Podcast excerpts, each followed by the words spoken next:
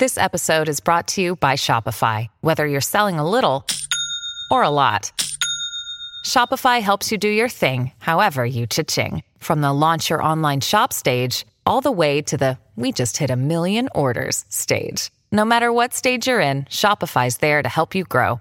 Sign up for a $1 per month trial period at shopify.com slash special offer, all lowercase. That's shopify.com slash special offer. This episode is supported by FX's Clipped, the scandalous story of the 2014 Clippers owner's racist remarks captured on tape and heard around the world. The series charts the tape's impact on a dysfunctional basketball organization striving to win against their reputation as the most cursed team in the league. Starring Laurence Fishburne, Jacki Weaver, Cleopatra Coleman, and Ed O'Neill. FX's Clipped, streaming June 4th, only on Hulu. Hi, everyone. Welcome to Invisible Hate. I'm Asad Butt. And I'm Saadia Khan. And our story today takes us to the underground, to the subway tunnels of New York City in December of 1984. It's actually late December 1984, just two days before Christmas Eve. It's a typical winter afternoon in the city. Some would call it bustling. You know the scene. New Yorkers and tourists are both rushing past each other, trying to finish their holiday preparations. Below the surface, though, something else is happening. Bernard Goetz is on the Downtown Express 2 train, and he doesn't appear to be in the holiday spirit. At his feet, four African American teenage boys. All of them have been shot and are bleeding pretty badly. The subway train has itself erupted in chaos, but Goetz is at the center of it, stoic and calm, and a gun still in his hand. When the train stops in between stations, Goetz gets out, leaving the victims behind. He disappears into the dark tunnel. This is Invisible Hate.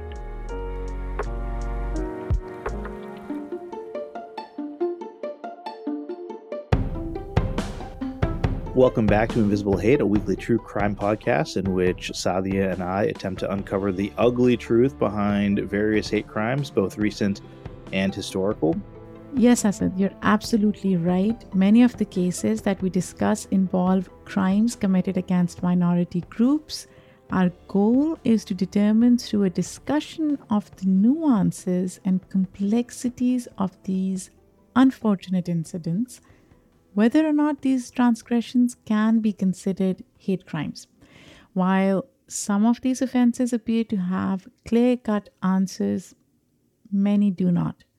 But before we get to today's case, Asad, how was your week? Yeah, my week was good. I'm trying to think of what happened. I think, you know, I've been kind of consumed with this story that's going on in Oregon this week, which is there's a serial killer on the loose, or I guess they caught him uh, Sally, I wanted to present this information to you. So basically, this guy was in jail for a while, and then because he helped fight fires, you know, this I guess there's, there's a program in which inmates can volunteer to fight uh, forest hmm. fires. He got his sentence commuted and was pardoned or whatever, released early, and then ended up allegedly killing four women afterwards. And so, oh my thought, gosh, I mean, crazy, right? But you know, this idea of using inmates to fight fires, I thought is really interesting. I guess I had heard about it before, but didn't know too many details. Have you heard about that before? I haven't, Asad, but I am less concerned about using inmates to fight fires, and I'm more concerned about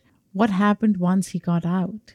Yeah, I think they're still trying to piece all that information together. And basically, there, yeah, there are four to six young women that all were killed, and the details haven't been released. I mean, maybe by the time this airs, more details will have been released. But yeah, it's just one, one, one of those things where he should have been kept in prison, and it's just sad. Asad, my heart goes out to the families of the victims. And I'm telling you, the more I consume true crime and I hear about these crimes, the more panicky and paranoid I'm getting. I can't tell you how scared I am at nights sometimes. And I, I don't know how to calm myself down anymore. Yeah, I think we need to focus sometimes on the good people helping out the victims in, in cases like this. You're absolutely right. Focusing on good people. I like that, Asad. How are you doing?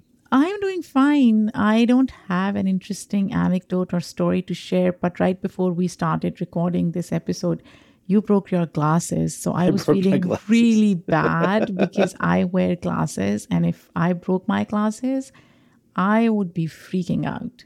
I don't freak out partly because I expect these gra- glasses to break. I, I buy the cheapest glasses I can find Ah. online. And so if they last me a year, that's a good thing. And then probably time to update them. I, I go to $39glasses.com. They are not a sponsor of this podcast, but maybe they should be in the in the future. Absolutely. And and just I'll just buy another uh, prescription, you know, a set of glasses later. so, how often do you change glasses? Like, is it Oh, every month, every two Oh. months?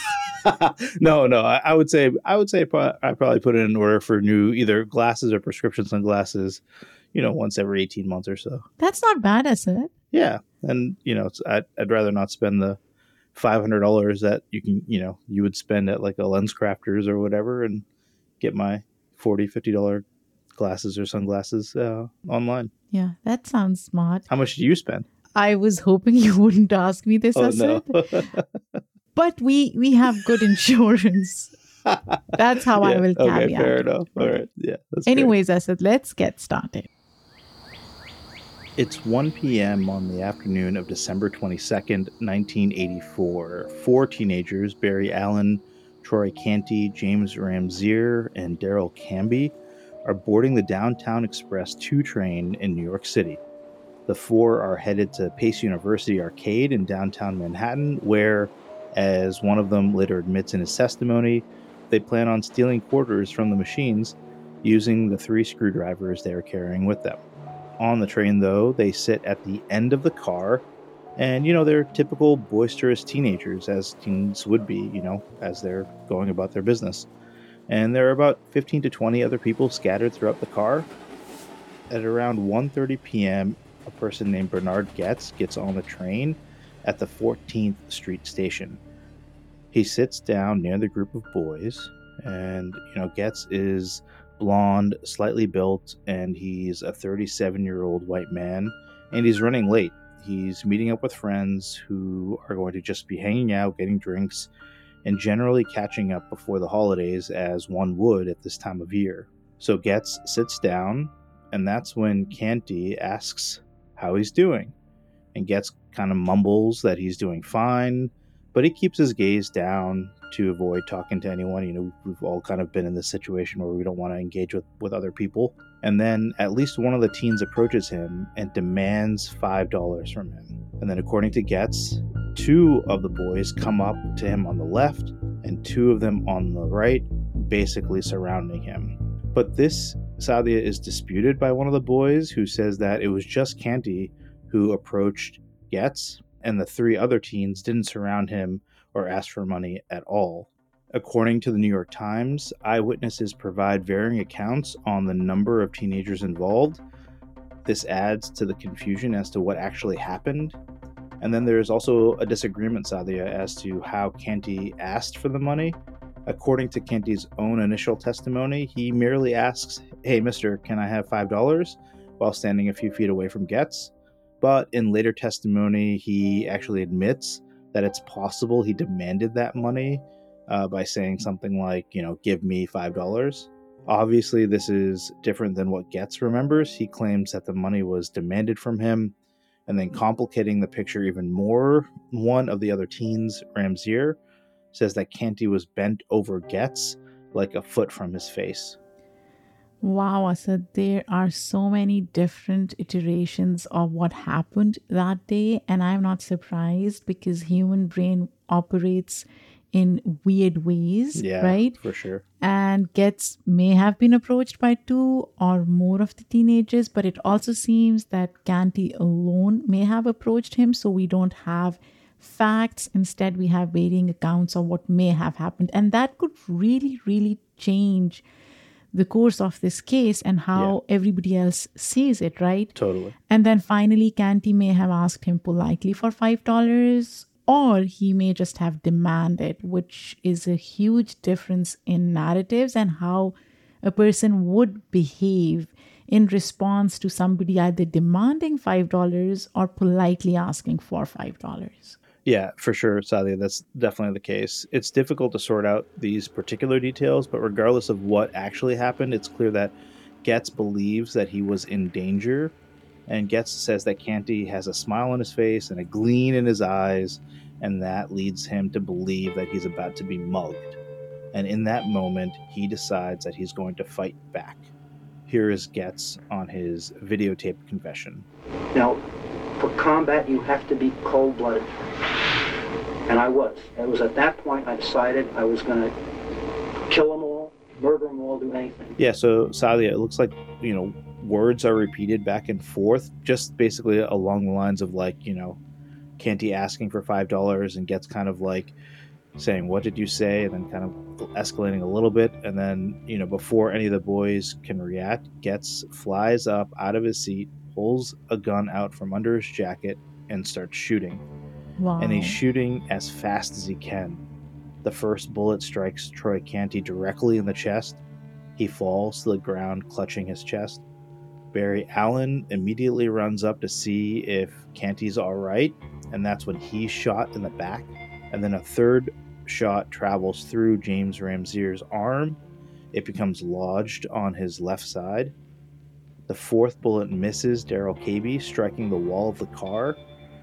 And, and then after these first four bullets are shot, Goetz then goes to check on each of the victims. And he's checking on all of them, Saadia, so that he can make sure that they're incapacitated, that they can't do anything to him.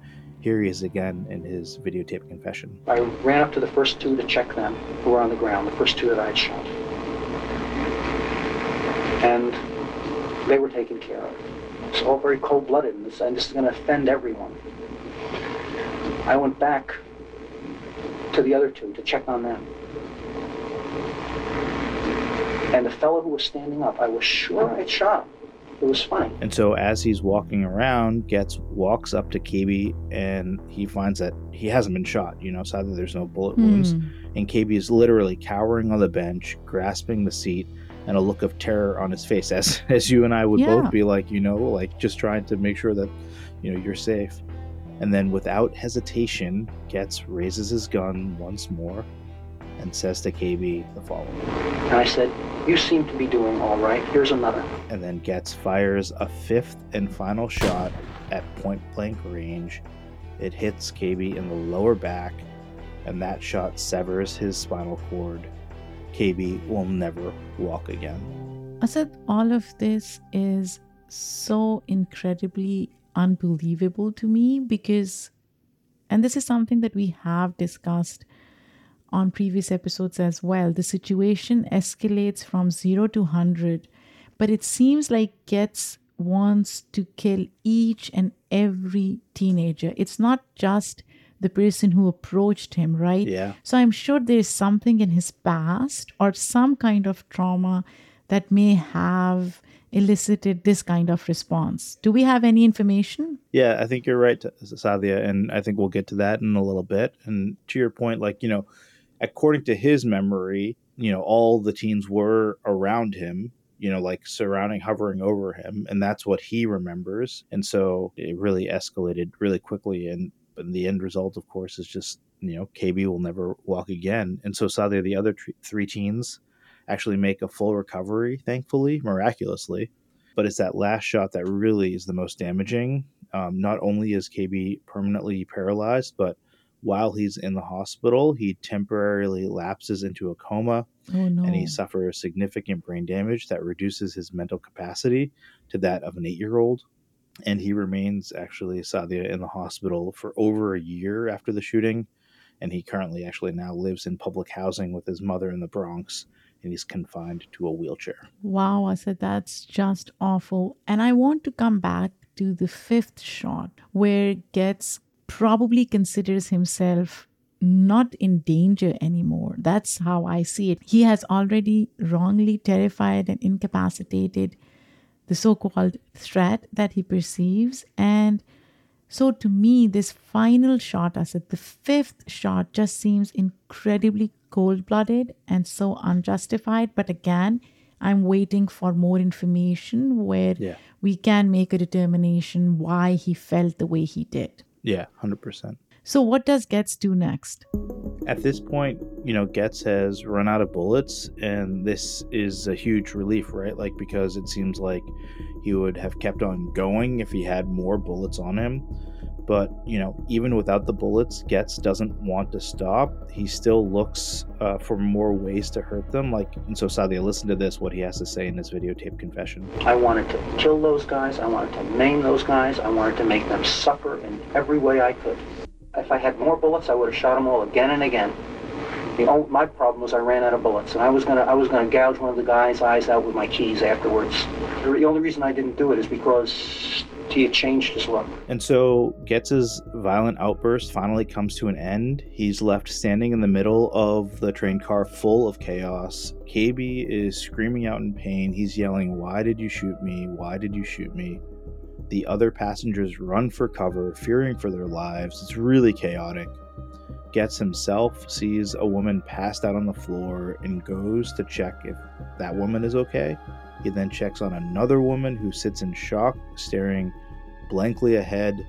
Meanwhile, the conductor, Armando Soler, he heard the gunfire and he uses the emergency brake to stop the train.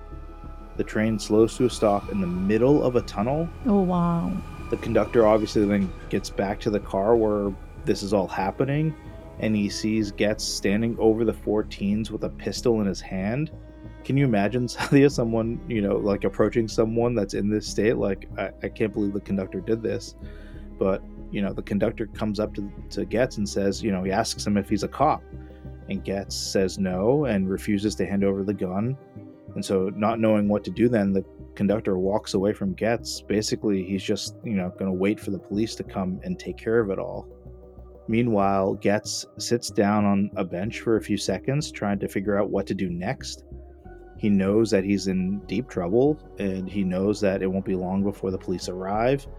And so he decides that it's now or never. He gets up, climbs down between the train cars, and runs through the dark subway tunnel to the next station, which is the Chambers Street station.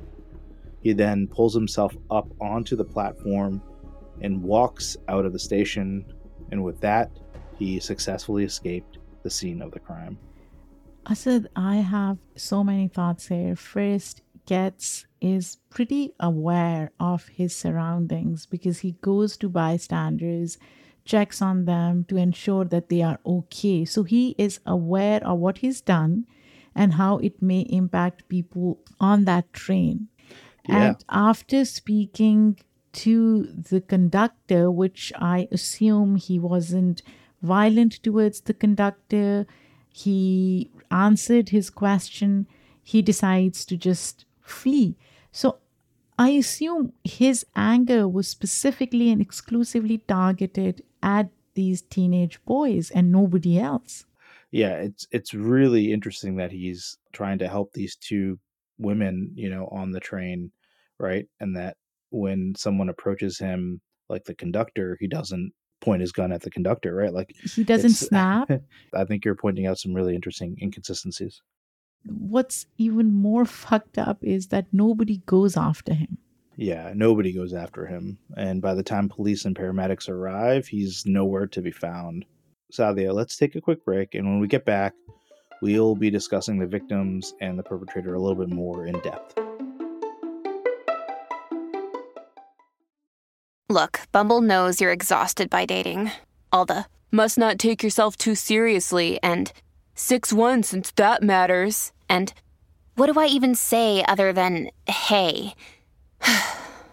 well, that's why they're introducing an all new Bumble with exciting features to make compatibility easier, starting the chat better, and dating safer. They've changed, so you don't have to. Download the new Bumble now. Welcome back to Invisible Hate. Saadia, I want to tell you a little bit more about the victims as much as we know. And so mm. at the hmm. time of the shooting, Barry Allen, Troy Canty, and Darrell Cabey were all just 19 years old. James Ramseur had just turned 18. So all of them are teenagers, remember? Right. And they're all from the Bronx. And all four of them were actually high school dropouts. And they all had criminal arrest records for misdemeanor crimes. Yeah, so it seems like several of these young men had a tough start and they got off on the wrong foot with the law. And that to me is also concerning. But regardless, the truth of the matter is that these teenage boys ultimately did very little to bother Goetz to the point where he shot them. Yeah, that's exactly right. So, why did he shoot them? Asad, what elicited such an extreme and violent reaction from him? Do we have any information on that? Yeah, and this is to your point earlier that you know something must have happened to him. Yeah, I think in order to understand Goetz and his behavior, it's we got to look at his past, right? And so, Mm. in many ways, Goetz is a pretty ordinary person, according to Encyclopedia Britannica, which many of you will remember. He was born in 1947 in Queens, New York, and graduated from NYU in 1969 with a bachelor's degree in electrical and nuclear engineering. Oh, wow. He's a smart guy. Smart guy, yeah, totally. And so sadly, he launched his own business calibrating electronic equipment in 1975 in New York City. Um, but this is where it gets a little bit dicey. Prior to the shooting, Goetz had been mugged twice in New York City. Huh. And, you know, sadly, this was not entirely uncommon at the time. I don't know how much you know about it, but, you know, New York City in the 80s had experienced unprecedented crime rates. And so in 1981, Goetz was mugged for a second time, and this one was actually pretty violent. He is uh, relentlessly beaten up by three African American men, and that leaves him with a permanently damaged right knee and several other injuries. And so, after the incident, obviously he becomes angry and bitter, um, specifically about you know New York City crime, and he immediately applies for a permit to get a pistol from the New York City Police Department. The police reject his request, but Goetz goes ahead and buys several pistols anyway. You know, he's really determined not to be beaten up or robbed ever again.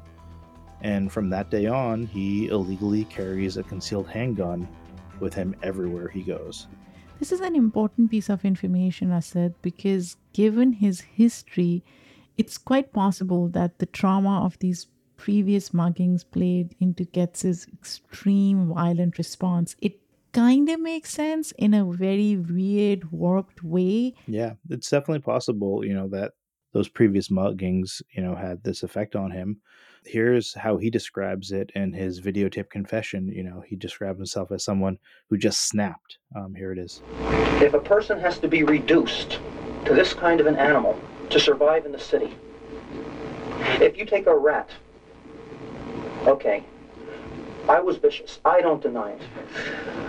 I, I- told the guys, I don't know if it's in that statement, but if you,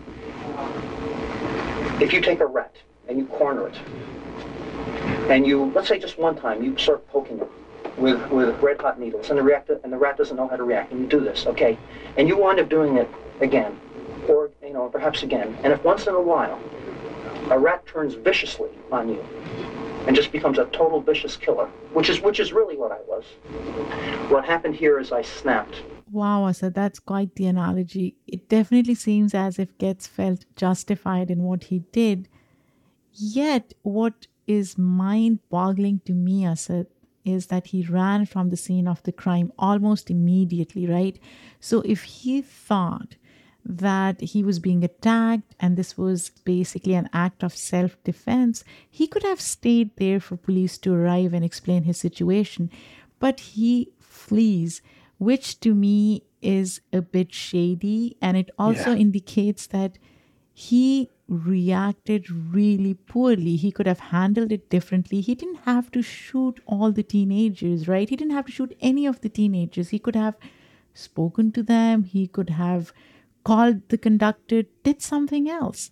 Yeah, I, I mean that we talk about this a lot in a lot of our cases. Yeah, why did he have to point the gun and shoot the gun at people? You know, he could have shot it at in the air. He could have just waved the gun around. That would have gotten a lot of people's attention, right? And right. yeah, I think you're exactly right, and and I think you you make a good point about him leaving the scene. I hadn't really thought about that too much, but yeah, like in in a lot of the other cases where people do claim stand your ground, we don't see them running from the law, right? We we see them being claiming self defense from the get go. Exactly. Anyways, we are going to take a quick break, but when we return, we'll be discussing the aftermath of investigation and trials following the shooting.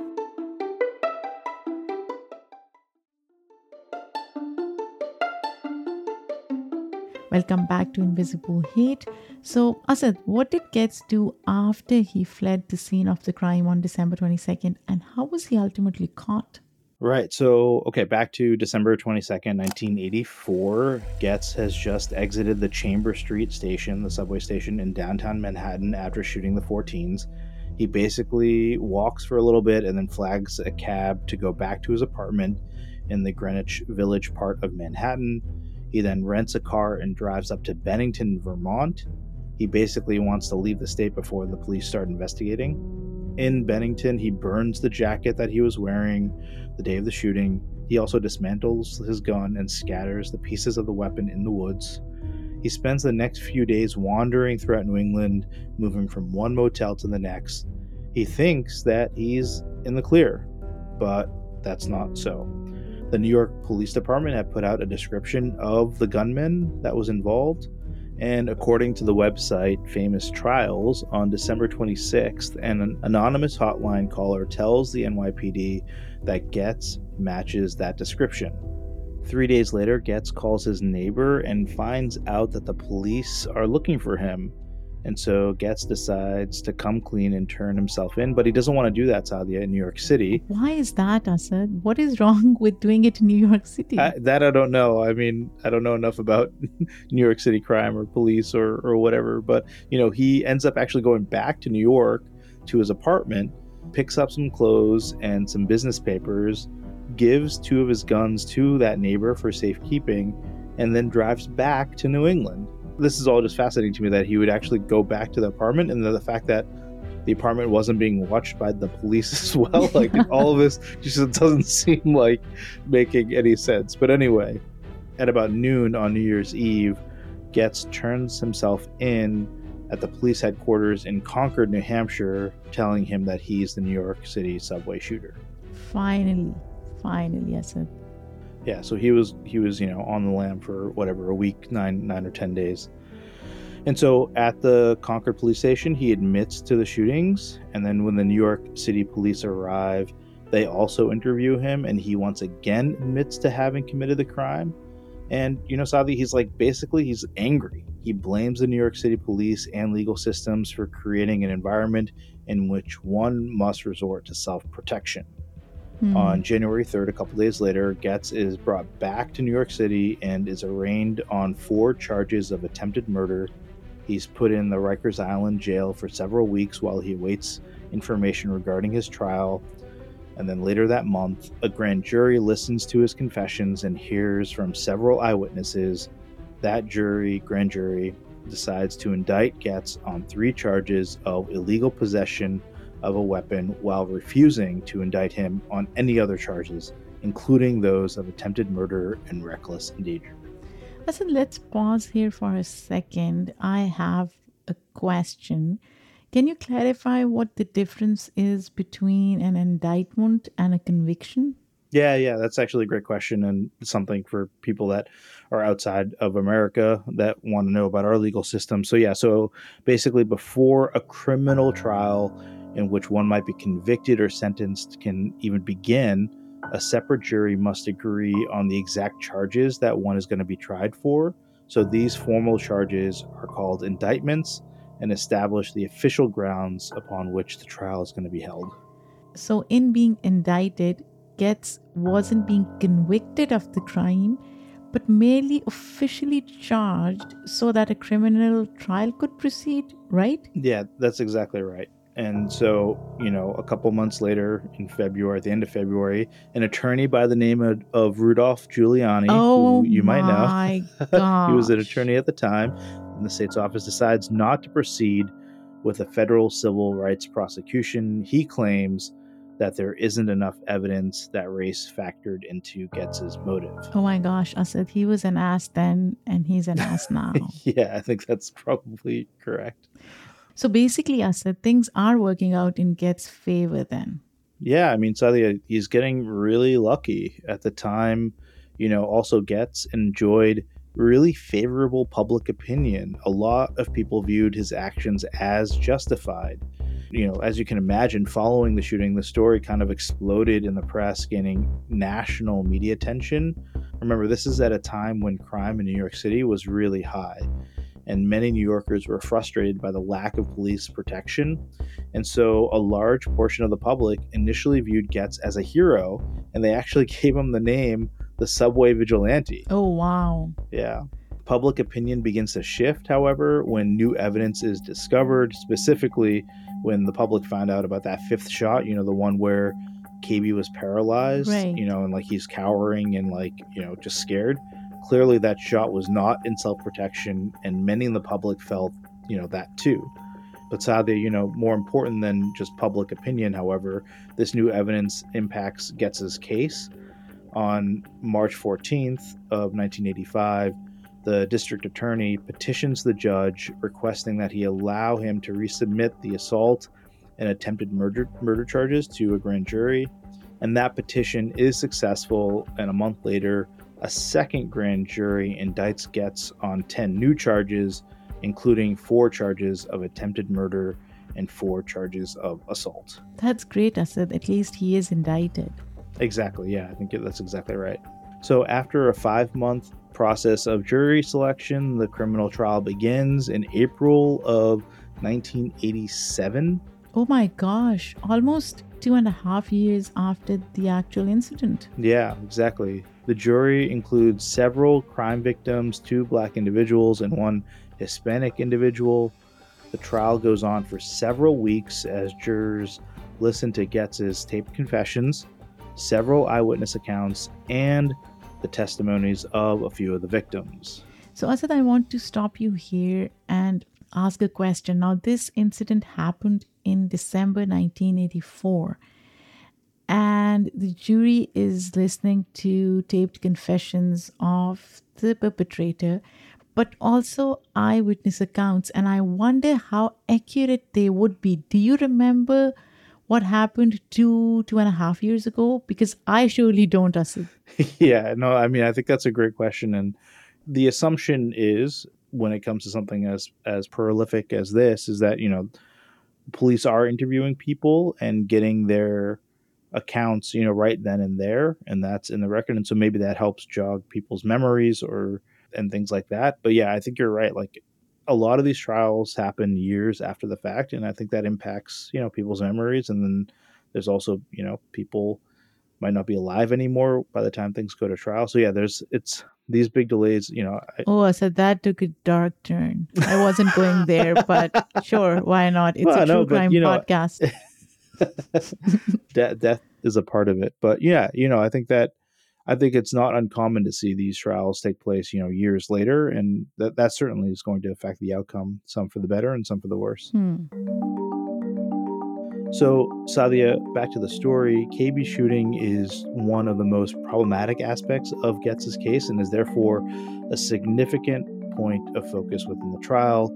And Saadia, basically, as they're trying to figure out their defense, the defense team wants to argue that the fifth shot, that one that paralyzed Troy Cabey, had actually never happened. They're trying to say it never occurred, and that Cabey had been merely shot in the initial round of bullets fired by Goetz. Oh, wow. So facts don't matter anymore. Yeah, facts don't matter, it seems. And in order to do this, essentially the defense team has to convince the jury to disregard Goetz's own confession of his final shot. And he argues that Goetz had been nervous and disturbed at the time of the interviews, and in his unstable state had just merely described a fantasy situation rather than what actually happened. Wow, Asad, that's absolutely ridiculous. I hope, I really hope that jury didn't buy it.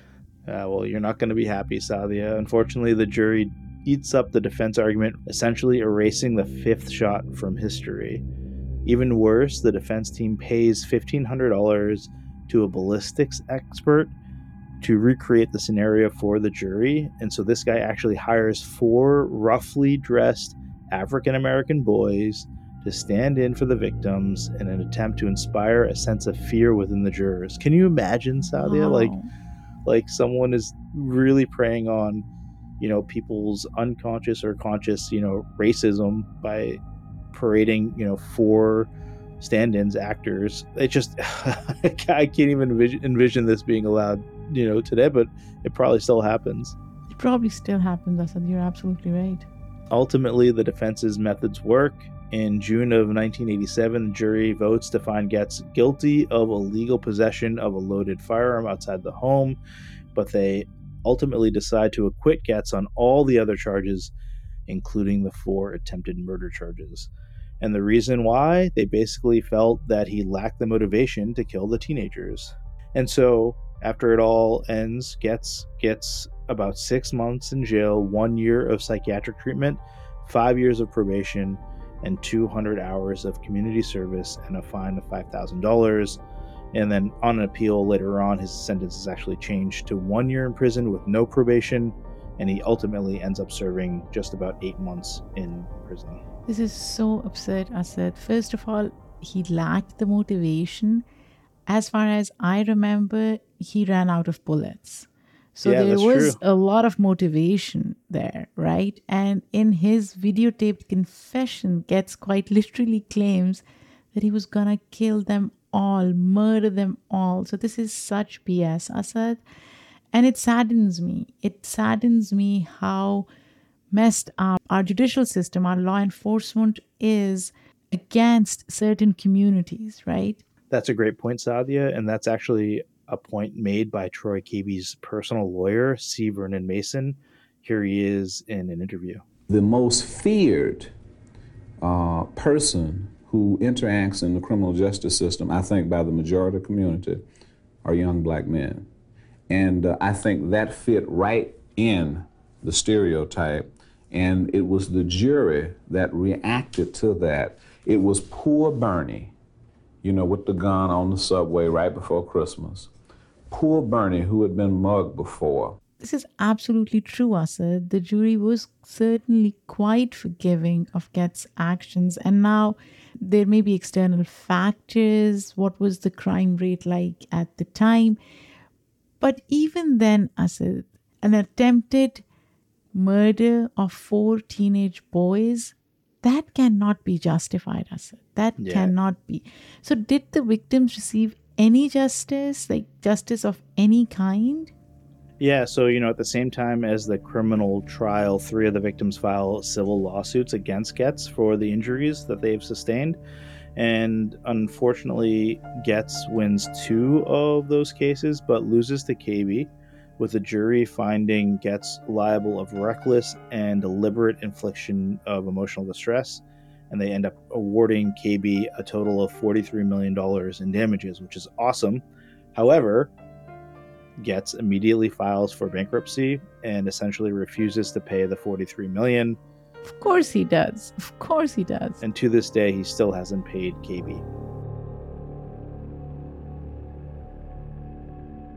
This is so absurd, Asad. But given all this, let's get to our primary question of the episode. Should the Goetz shooting be considered a hate crime?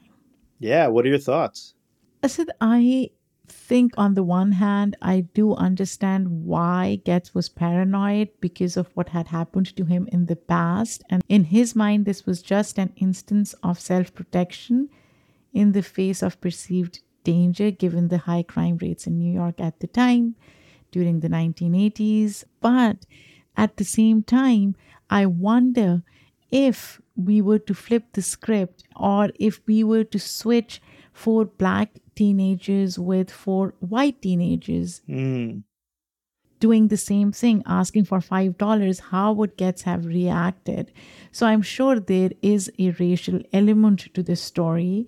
And the fact that Goetz reacted so poorly and his action was so violent and his reaction was so visceral has something to do with the kids being black. I don't have any doubt in my mind that their race played a huge role in how Goetz reacted.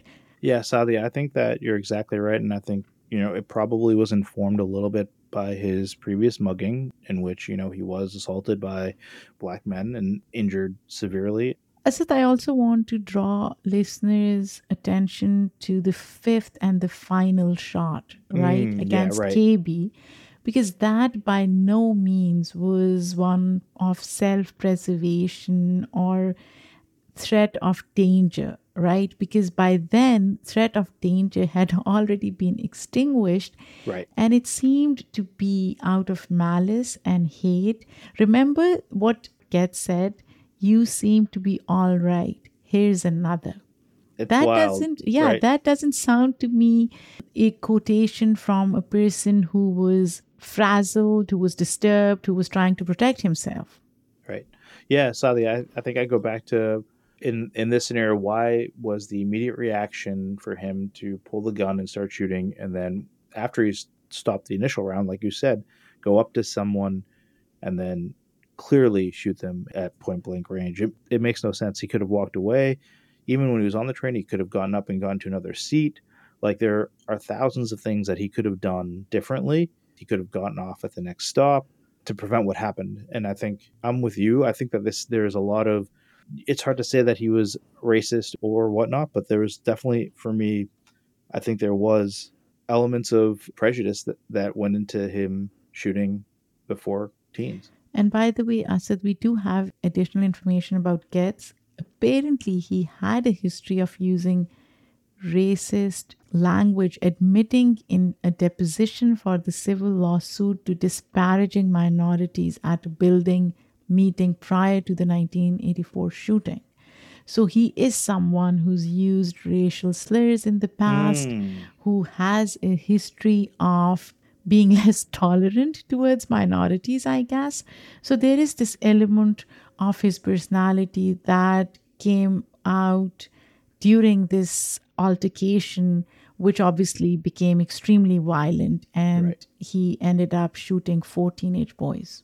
Yeah. So sadly, where do you land? I, I think I land that this should have been prosecuted as a hate crime. Where do you land? It should have been, Asad, because I, eh, in every case, I ask myself, would the perpetrator have reacted similarly if we changed the race or religious ethnic identity of victims? And most of the times, Asad, it seems the answer is no. Yeah. So to me, it should have been prosecuted as a hate crime. yeah. I think we're in agreement.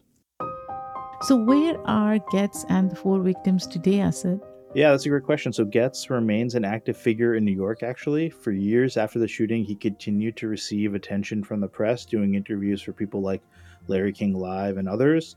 And he continues to stand by his actions, claiming that while the shooting of the four men may have had a negative impact on the trajectory of his own life, it was ultimately good for New York City because it forced them to address crime. Wow, Asad, Yay for the wild, wild west here. yeah, It's I'm with so you on that. crazy, right? Yeah. And why do we always make celebrities out of these problematic individuals? Yeah. I never Seems understood that. Yeah, why would. Larry King interview him? Seriously, why would he? Yeah. You know, and get this uh, out the after everything that he did in 2001, Goetz ran for mayor of New York City. No and then in 2005, he ran for the New York City public advocate. Both of those attempts were unsuccessful. And then just to note, like, you know, in 2013, he was arrested for selling marijuana to an undercover cop, but managed to escape those charges as well. And he now, I guess, spends his time living in Manhattan as a vegetarian activist, nursing injured squirrels around the city. Oh my God, Asad. Yeah. I don't even have words to describe what I'm feeling right now. So, this guy shoots four teenagers without hesitation, but he cares deeply about injured squirrels. Good for him. I wish he did not live in Manhattan. I wish he did not live in New York, but he does. And a vegetarian activist? What the hell? It's really interesting for sure. What about the teenagers, Asad? So sadly, Saadia, several of the teens continued to run into problems with the law after the shooting.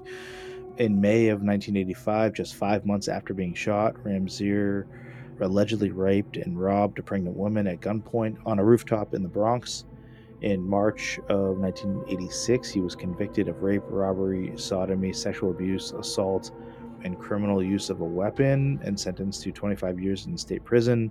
And sadly, in December of 2011, on the 27th anniversary of the shooting, actually, Ramseur was found dead in a hotel room at the age of 45. Meanwhile, Canty spent over two years in a drug rehab center where he sought to better himself, and then he went on to take vocational training as an auto mechanic.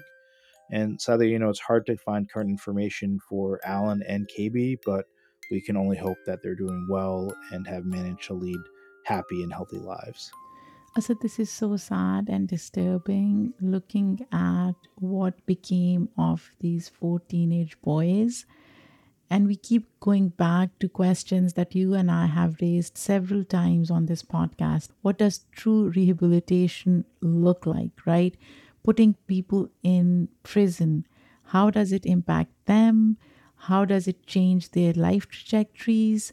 It just saddens me, Asad. There is no good ending to this horrific tragedy that happened in 1984. I can mm-hmm. only hope that our communities, our society in general, can provide a healing environment for disturbed teenagers and create a place where every single person feels safe and is not judged by their mere existence.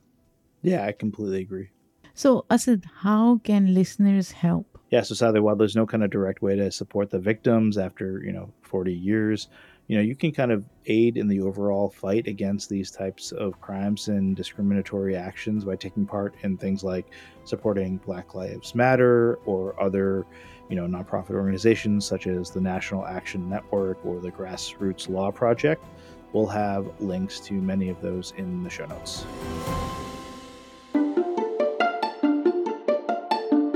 Thank you again for listening to Invisible Hate. If you want to learn more, check out links in the show notes about the case.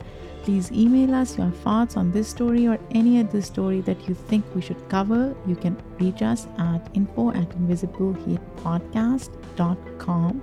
You can also tweet us or hit us up on Instagram. And by the way, we reached 100 followers on Instagram today. No, that's great. So help us build our Instagram. Mm-hmm. In fact, our social media presence. Just search for Invisible Hate Podcast. And we'd also like to thank our team, which includes Michaela Strather, Emmanuel Monahan, and Paroma Chakravarti. Our music was done by Simon Hutchinson. Thanks again for listening. If you like what you hear, please share with a friend. Invisible Hate is a joint production of Rifelion Media and Immigrantly. We'll be back next week with another hate crime for us to analyze. Until then, I'm Asad Butt. And I'm Saadia Khan.